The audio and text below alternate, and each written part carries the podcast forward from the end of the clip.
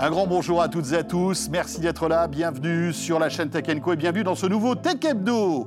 Jérôme, bonjour. Salut François, je te sens très en forme. Comme toujours, tellement heureux de vous retrouver, sincèrement. C'est vrai Comme tous les lundis soirs. Alors, voici le sommaire de Tech Hebdo. Allez. Elon Musk va-t-il lancer un smartphone, un smartphone alternatif? Encore un coup euh, d'Elon Musk, euh, bluff ou euh, coup de pub, on verra ça. Hein. Et eh oui.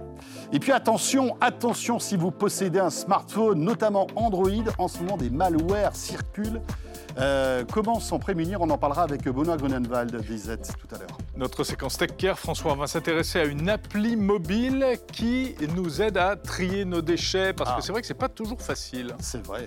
Et puis, euh, bien sûr, je vous rappelle que nous sommes là chaque lundi, une demi-heure pour débriefer ensemble la. Bienvenue dans Tech Hebdo.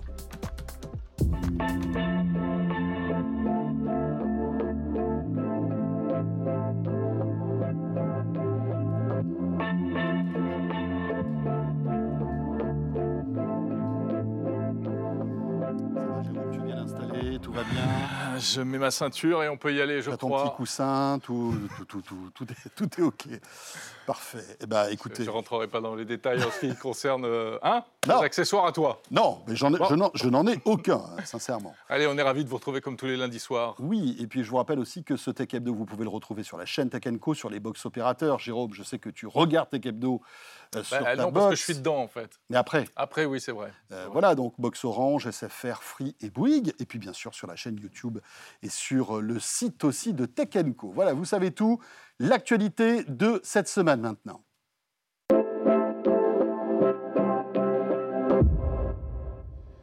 Chaque semaine, on commence par l'actu avec un éminent représentant de la rédaction de Tech Co. Aujourd'hui, nous sommes ravis d'accueillir Margot Vullier. Bonjour. Bonjour François, bonjour Jérôme. Bonjour Margot. Donc journaliste à la rédaction de Tech Co, elle a scruté pour nous l'actualité de ces derniers jours, Jérôme. Et devine ce qu'il y a dans l'actu? Eh bien, tu l'as dit dans le sommaire, on va encore parler d'un certain Elon Musk. Eh, voilà. Franchement, qui squatte toute l'actualité tech, mhm. ou en tout cas une bonne partie depuis ces dernières semaines. Alors, il y a cette histoire de smartphone, peut-être qu'on va en parler dans une seconde, mais juste avant, Twitter, Twitter, le feuilleton Twitter continue. Euh, dernier épisode en date, une affaire de piratage. Oui, une affaire de piratage en fait qui remonte à janvier dernier, mais on a euh, des nouvelles informations concernant euh, ce piratage. Alors on, rembobine, comme tu, disais, Jérôme, en janvier dernier. Donc 5 millions de données, en fait, de, des données de 5 millions de comptes Twitter ont fuité. Mhm. Et finalement, on découvre que ces données ont été divulguées et même exploitées par d'autres pirates. Bon, euh, ça c'était avant l'ère Musk, hein, bien sûr, donc c'était l'ancienne direction, hein, mais le pauvre, comme il a acheté les murs, il se retrouve avec cette histoire sur, sur le bras. Exactement, surtout que là on parle de numéro de téléphone, d'adresse mail, euh, donc des, euh, des, données sensibles en fait de compte Twitter, et on découvre également qu'il y aurait un million de comptes français qui seraient concernés. Ben voilà. Jérôme, peut-être le tien, peut-être le mien. Oui, alors donc, les noms, les adresses mail, euh, effectivement, ça peut, c'est-à-dire que ça fait des données qualifiées, ce qu'on appelle des données qualifiées. Quoi. Exactement. Hein, et en fait, les pirates ont, ont profité d'une faille de sécurité dans Twitter euh, qui permet de trouver des comptes via des numéros de, téléphone. Peut-être qu'on vous avez vu vous-même apparaître cette option euh, dans mmh. Twitter. De double authentification, c'est ça? Non? Alors, en fait, c'est permettre à des utilisateurs de trouver un compte via un numéro de ah, téléphone. Oui, c'est ça, ouais, C'est l'annuaire. Exactement. Donc, Twitter a lui-même accès à ces numéros de téléphone et les pirates ont eu accès à ces numéros de téléphone. Et donc, comme tu le disais, François, en effet, euh, il est conseillé aux utilisateurs à la fois d'enlever cette option d'accès au numéro de téléphone et en même temps de favoriser la connexion avec l'authentification à double facteur. Double facteur. Bon. Euh, on ne sait pas, on ne peut pas savoir si on a été soi-même euh, concerné hein, pour, l'instant. Pour l'instant, on ne sait pas. Voilà. Tout ça a été vendu sur le dark web, hein, bah, un endroit bien sympathique, hein, euh, voilà, une espèce d'hypermarché underground où vous pouvez acheter tout et n'importe quoi, et même des données utilisateurs. Ça a, ça, ça, ça a été vendu cet été visiblement. Oui, ça, a été vendu cet été. et d'ailleurs, Chatloader, qui est à l'origine de cette nouvelle information, mhm. a fait un thread sur donc un fil sur, sur Twitter, et son compte a été suspendu. Donc on voit que la politique, la nouvelle politique de Twitter serre les vis de plus en plus. Ah oui, parce que c'est maintenant, les, les, manettes sont activées par un certain Elon Musk, hein, qui, euh, voilà, a repris les commandes de, ah ben, il, est chez lui. il est chez lui. Il est chez lui. Il, a, les boutons, là. si tu dis un truc qui ne va pas, paf, Jérôme Colombin, c'est fini. C'est réglé. Bon, voilà. Euh, alors ça, c'est la première actu euh, concernant Elon Musk et Twitter. On poursuit parce que, euh, évidemment, comme il est en plein chantier de Twitter, Elon Musk essaie des trucs, vire beaucoup de gens, enlève des, des, des, options, les remet, etc. Et ça, ça plaît pas trop en fait, à Apple et à, en fait, à Google et Android, qui, rappelons-le, ont leur magasin d'applications et qui, en quelque sorte, sont responsables un petit peu de contenu qu'on retrouve sur leur smartphone. Et ça commence un peu à barder, si je puis dire. Oui, alors pour l'instant, ils n'ont pas annoncé euh, qu'ils pourraient prendre la décision de suspendre Twitter sur leur magasin d'applications, donc l'App Store pour, euh, pour Apple et Play Store pour euh, Google. Mais avec donc, les récentes actualités de, de, Twitter, en effet, pour notamment non-respect de la politique de modération imposée par ces deux magasins d'applications, Twitter pourrait être à terme peut-être suspendu. Euh, de ces euh, magasins d'applications. Donc, comme cette idée-là est dans l'air, Elon Musk a dit bah, s'ils font ça, c'est pas grave. Moi, je ferai un téléphone. C'est pas grave. Parce que ça l'amuse en fait de venir concurrencer euh, ces deux géants américains. Donc, il s'est dit, eh ben, pourquoi pas lancer mon propre smartphone lui appelle ça un smartphone alternatif. C'est-à-dire avec un OS qui lui appartiendrait, quoi, en fait. Oui, exactement. Un store à lui, etc. Mais il sait lui-même, enfin, dans son tweet, il dit notamment euh, Je ne veux pas en arriver là. Hmm. Et il a même conscience que ce, que ce serait euh, très compliqué. Parce que. Euh, c'est n'importe quoi, en réalité. voilà. mais c'est un peu la folie de. de oui, voilà, c'est ça. C'est un coup de. C'est pour se faire remarquer, mais ça n'a pas de sens, ça, ne tiendrait pas la route. Non, mais c'est impossible. Alors même si Elon Musk est très très riche, le fait de repartir à zéro, de créer un smartphone, le hardware, le soft, c'est mission impossible. Et puis surtout, ça voudrait dire drainer euh, un nouvel, des, développeurs vers un nouvel écosystème. Oh là là. Euh, non, non, non. Parce qu'il faut développer un nouvel écosystème, il faut développer un système d'exploitation, une nouvelle interface. Hmm. Donc ça demande beaucoup de. Juste pour Twitter. Et on pense notamment au Windows Phone de Microsoft, on pense au Fire Phone d'Amazon en 2014. On pense à, Facebook qui avait envisagé hein, de hmm. lancer un mobile, euh, un mobile Facebook et qui a renoncé avant même. Et puis plus récemment Huawei hein, aussi, Margot, hein, qui, a subi, euh, qui a subi euh, les, contre-coups. Les revers euh, américains, notamment, qui ne donnaient plus accès au service Google. Au service Google, exactement. et ça a tué quasiment, on va dire, la branche smartphone de, Huawei, hein, cette histoire-là. Oui, absolument. C'est là où on voit que c'est super important. C'est pas que le hardware. Non, non, non. Clairement, c'est l'écosystème logiciel autour. C'est clair. Donc voilà, Elon Musk a intérêt à faire gaffe quand même avec Twitter, parce que. Oui, on ne sait pas trop. Il y a un avenir un peu incertain l'autre. Oui, Et vous enlevez Twitter sur le smartphone, qu'est-ce qui reste? Voilà, on est quelques-uns à s'en servir sur le PC. Je veux dire, c'est vrai que bon, ça, ça, serait compliqué hein, quand même. On aura une version web. Oui, pas très, enfin, moins pratique. Je pense qu'on est Retour aux origines. Oui, on est rentré dans le fantasme, on est d'accord. Pour l'instant, en tout cas. Dans l'actualité aussi, Margot, on va parler de la police de San Francisco maintenant. Oui, la police de San Francisco qui voudrait développer des robots autorisés à tuer. Bah voyons. comme ça, évidemment, ça, ça fait euh, hein. un peu peur. Donc, le département de police de San Francisco a demandé au conseil de surveillance de la ville l'autorisation d'utiliser euh, ces robots euh, tueurs qui seraient utilisés dans un cadre plus ou moins strict, notamment le risque de mort pour le public ou un officier. Euh, qui l'emporterait sur euh, toute option, selon les, mots du, département euh, de police. pour l'instant, la ville de San Francisco utilise déjà des robots pour des robots télécommandés pour des déminages ou des, inspections. En tout cas, voilà, pour l'instant, c'est en cours. Il y a une décision qui sera prise la semaine prochaine. On a notamment l'exemple de Dallas, qui n'est pas un exemple très très inspirant, puisque Dallas, en 2016, avait utilisé un robot bombe et ce robot avait abattu cinq personnes et blessé euh, sept ah autres. Ah parce qu'en fait, il y a le fait de tirer, mais il y a la prise de décision. Qui prend la décision? Est-ce que c'est le robot ou est-ce que c'est -ce un, opérateur à distance? Oui, c'est ça. C'est carrément pas la ça, même bah, chose. Ça pose beaucoup de questions éthiques. Et puis euh. surtout, qui est responsable après, dans ce cas-là? Est-ce que c'est le policier qui a envoyé le robot? Est-ce que c'est le robot? Euh, Tu vas plaindre quoi Le robot en prison? Enfin voilà, ça pose toutes des questions, on va dire oui, mais ça peut... Au-delà de la police aussi, on pense aux robots dans les armées, etc., qui prennent de plus en plus de place.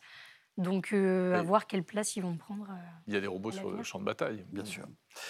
Merci Margot. Merci beaucoup. Pour toutes ces actualités euh, en euh, ce lundi soir. Jérôme, on accueille tout de suite notre, notre premier invité. Oui, on va parler de choses très sérieuses. Vous allez voir tous les risques actuellement, de nouveaux risques encore euh, en matière de cybersécurité avec Benoît Grenemwald.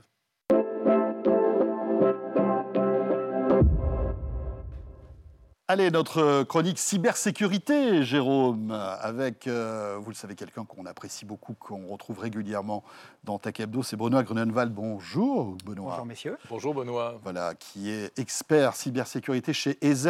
Et euh, Benoît, tu voulais euh, eh bien, nous informer d'une menace qui plane actuellement pour tous les utilisateurs hmm. d'Android. Exactement, une, tendance qui, euh, qui, se confirme euh, sur Android, à la fois sur des menaces qui ciblent euh, des personnes en particulier, bien souvent dans le milieu de la défense, de l'aérospatiale, l'industrie sensible, on va dire, une, une, industrie souvent concurrentielle où il est intéressant pour des industries concurrentes ou des pays d'aller chercher de l'information. et, ça c'est ciblé. C'est très ciblé. Euh, on le voit euh, notamment grâce à des euh, logiciels malveillants qui vont s'installer de manière insidieuse, bien souvent malheureusement avec le concours de l'utilisateur. Et, ces logiciels, notamment le dernier que l'on a trouvé, c'est assez marrant parce qu'il a pour objectif de vous sécuriser. Il est déguisé sous forme de VPN. Il prend et il reprend les codes et le faux site web d'un une solution VPN. Mhm. Et, malheureusement, lorsque vous l'installez, au lieu d'installer une solution qui va vous protéger, eh bien, vous installez un logiciel espion. C'est Bahamut, c'est ça? Exactement. Bahamut. Et, ce, logiciel-là euh, agit euh, plutôt euh, en, Asie du Sud, mais ce que l'on voit généralement au niveau menace dans certaines régions, certains continents, eh bien, vont par la suite pouvoir être utilisés dans d'autres, pourquoi pas en Europe. Alors ça, c'est pas rassurant, mais on se dit, c'est donc très ciblé.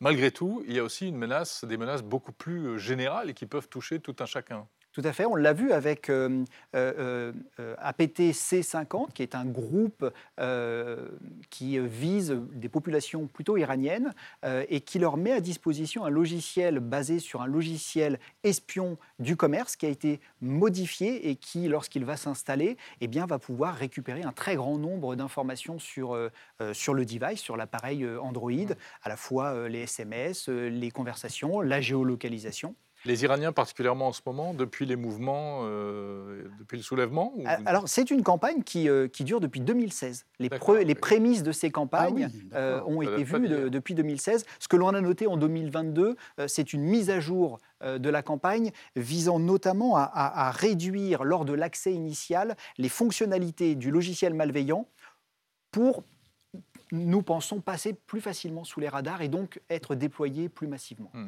Évidemment, on sait toujours, on ne sait pas, comme d'habitude, qui est derrière cette. Euh, euh derrière ce logiciel APTC 50 euh, euh, est, un, est, un, groupe. ensuite, on dira que c'est à, la justice, certainement internationale, de, faire son travail et mhm. de savoir qui est véritablement derrière, derrière un groupe qui est d'une envergure et d'une technicité assez intéressante. Donc, on peut imaginer qu'il y a du financement et des moyens derrière. Alors, on va se rapprocher maintenant, parce que euh, même en Europe, on peut être victime comme ça euh, de, en fait, d'attaques sur son smartphone Android, notamment via des applications bancaires. Oui, des fausses applications. Alors, soit, soit des fausses applications bancaires, donc euh, le pirate recrée une fausse application bancaire et généralement, soit essaye de l'uploader dans le Google Play Store, mais il y a quand même des bons mécanismes, en tout cas des mécanismes qui, qui ont été améliorés, soit il va inviter l'utilisateur à l'installer en dehors d'un store officiel, ce qui est vraiment euh, quelque chose d'assez dangereux. On l'avait déjà vu d'ailleurs sur, les, menaces liées à iOS, qui n'est pas, pas épargné. Euh, et, et, ces fausses applications, ou ces applications d'une manière générale, sont déguisées bien souvent en applications légitimes, sauf que lorsqu'elles s'installent, elles vont demander des droits spécifiques qui vont leur permettre d'avoir accès quasiment à l'intégralité du smartphone. Et dans l'intégralité du smartphone, on pense bien entendu au SMS, et au SMS que l'on va pouvoir récupérer pour valider, par exemple, l'ajout d'un nouveau bénéficiaire d'un relevé d'identité bancaire ou des transactions.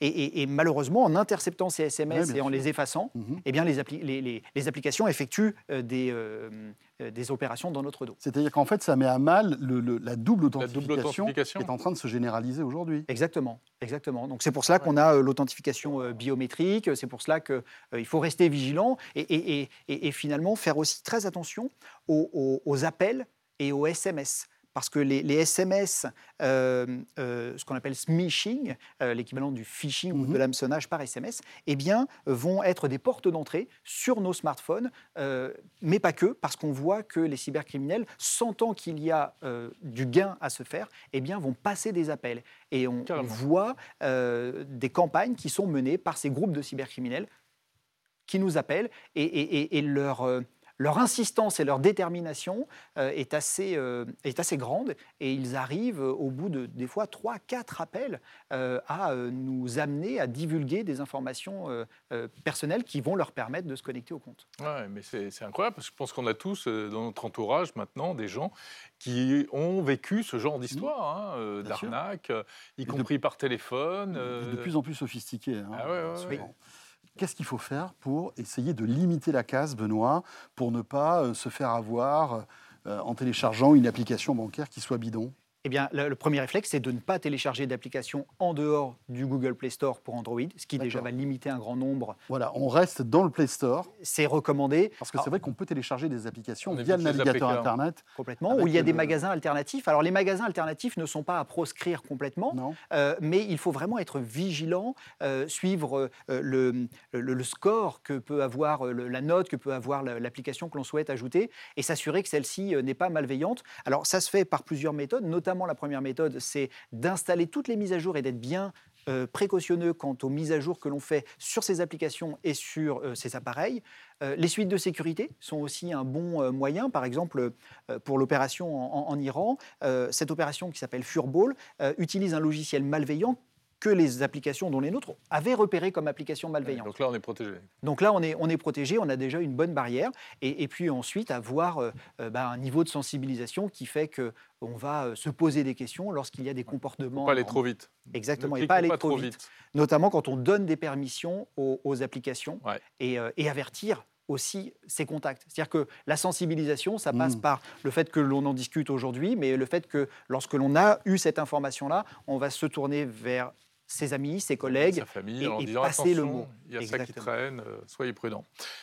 Voilà, donc euh, il faut faire toujours attention, bien sûr, hein, que ce soit sous Android, mais on l'a vu aussi l'année dernière avec l'iPhone, parce que l'iPhone n'est pas, n'est pas à l'abri. Hein. on se souvient de Pegasus notamment, euh, qui avait infecté des, des, milliers et des milliers d'iPhones. Hein. Les moyens sont différents, mais l'iPhone n'est pas, n'est pas, pas, à l'abri. il y a toujours forcément un trou dans la raquette, quelque part, comme on dit. Merci beaucoup, Benoît. Benoît Gonadval, donc euh, porte-parole DZ France. On va parler maintenant, François, de poubelle. Oui, ah, mais vous c'est pas mal. La tech, Ça, c'est une bonne accroche, N'est-ce pas? La tech au service du tri des déchets.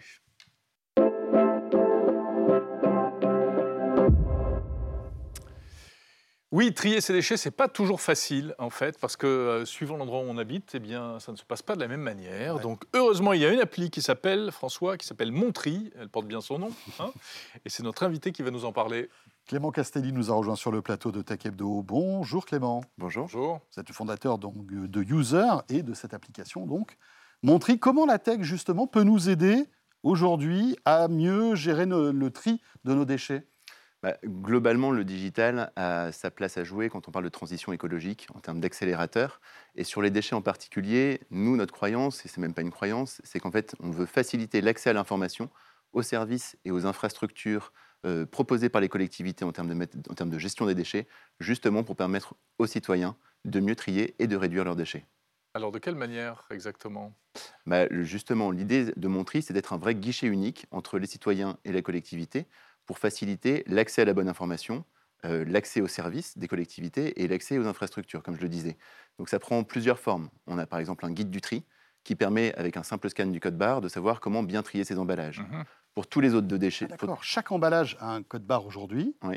Et vous allez m'informer, me dire dans quelle poubelle il faut que je le mette. Tout à fait. Ah L'aluminium est-il recyclable, par exemple? Ah, j'ai éternelle, question, éternelle question dans les familles.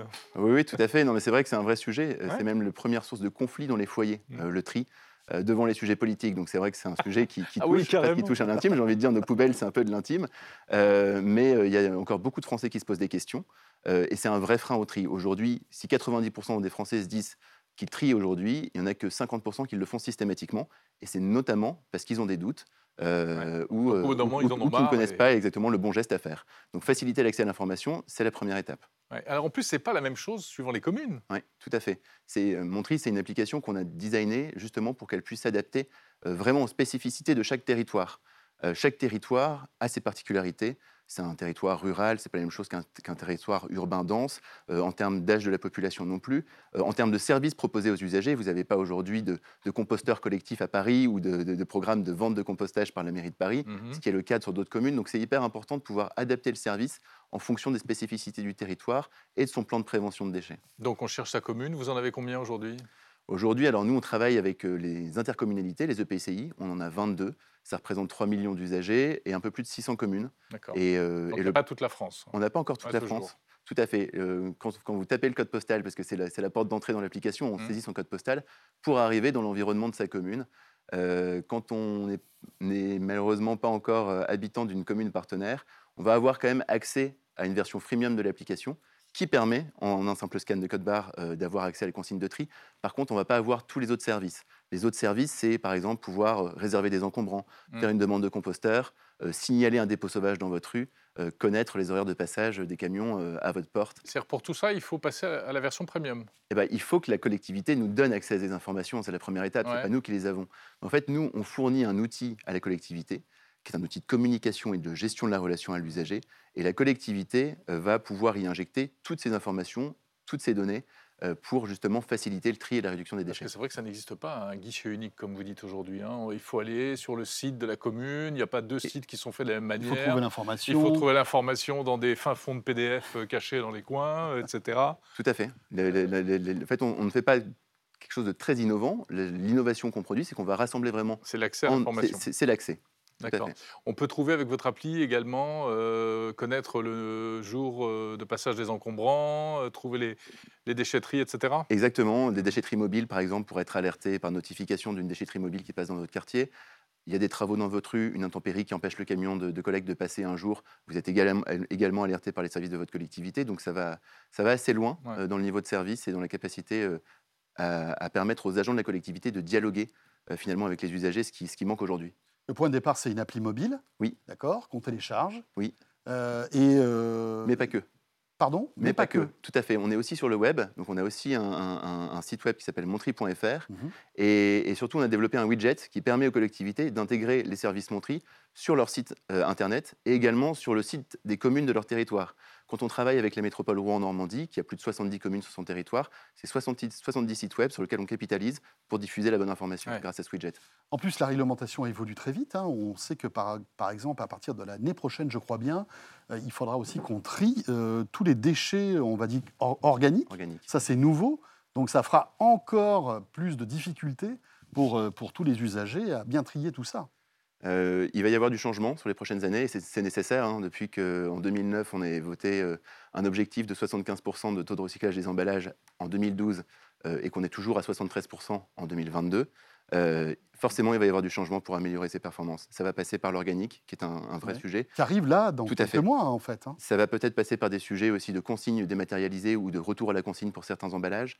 c'est un On le voit avec les emballages de par exemple, de produits à emporter hein, qui vont bientôt ne plus pouvoir être jetables, Tout à qui vont être recyclables. Hein. Les fast-foods, etc., à mmh. partir de l'année prochaine, vont être obligés d'avoir des, emballages recyclables. Réutilisables même. Réutilisables. c'est une nécessité. Tout à fait. ça va être une pagaille, ça?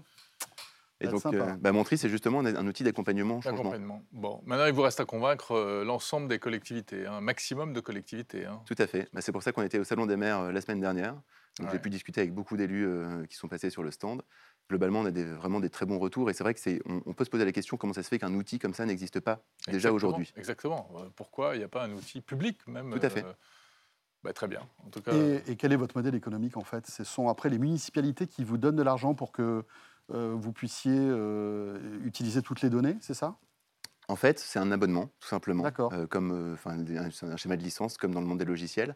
La collectivité, donc c'est un abonnement qui va varier en fonction du nombre d'habitants, qui mhm. permet à des communautés de communes de 15 000 habitants d'avoir accès à un outil d'aussi bonne qualité qu'une grande métropole de plus de 500 000 habitants comme Rouen. Euh, donc ça, c'était aussi un, parti pris euh, pour pouvoir avoir un maximum d'impact, parce que c'est un peu ce qui nous, mmh qui nous conduit au, quotidien. Euh, et donc c'est un abonnement qui est annuel, qui, qui va démarrer quelques milliers d'euros par an pour une petite collectivité, à quelques dizaines de milliers d'euros par an pour une grande métropole. Et pour l'utilisateur, c'est gratuit. Et pour l'utilisateur, c'est bien sûr gratuit. Très bien. Merci beaucoup, Merci. Clément. Clément Castelli, fondateur de User, de l'application Montri. Et eh bien voilà, c'est avec euh, cette idée brillante que se termine ce Tech Hebdo, Jérôme. Oui, on se retrouvera lundi prochain, comme d'habitude, euh, pour un nouveau focus sur l'actu tech avec d'autres invités. On est ravis que vous soyez là chaque semaine. C'est vrai, et d'ici là, n'hésitez pas à regarder, à piocher tous les contenus qu'on vous propose sur Tech Co, la chaîne sur les box, mais aussi sur YouTube et sur le site de Tech Co. Portez-vous bien et à la semaine prochaine. Salut à tous.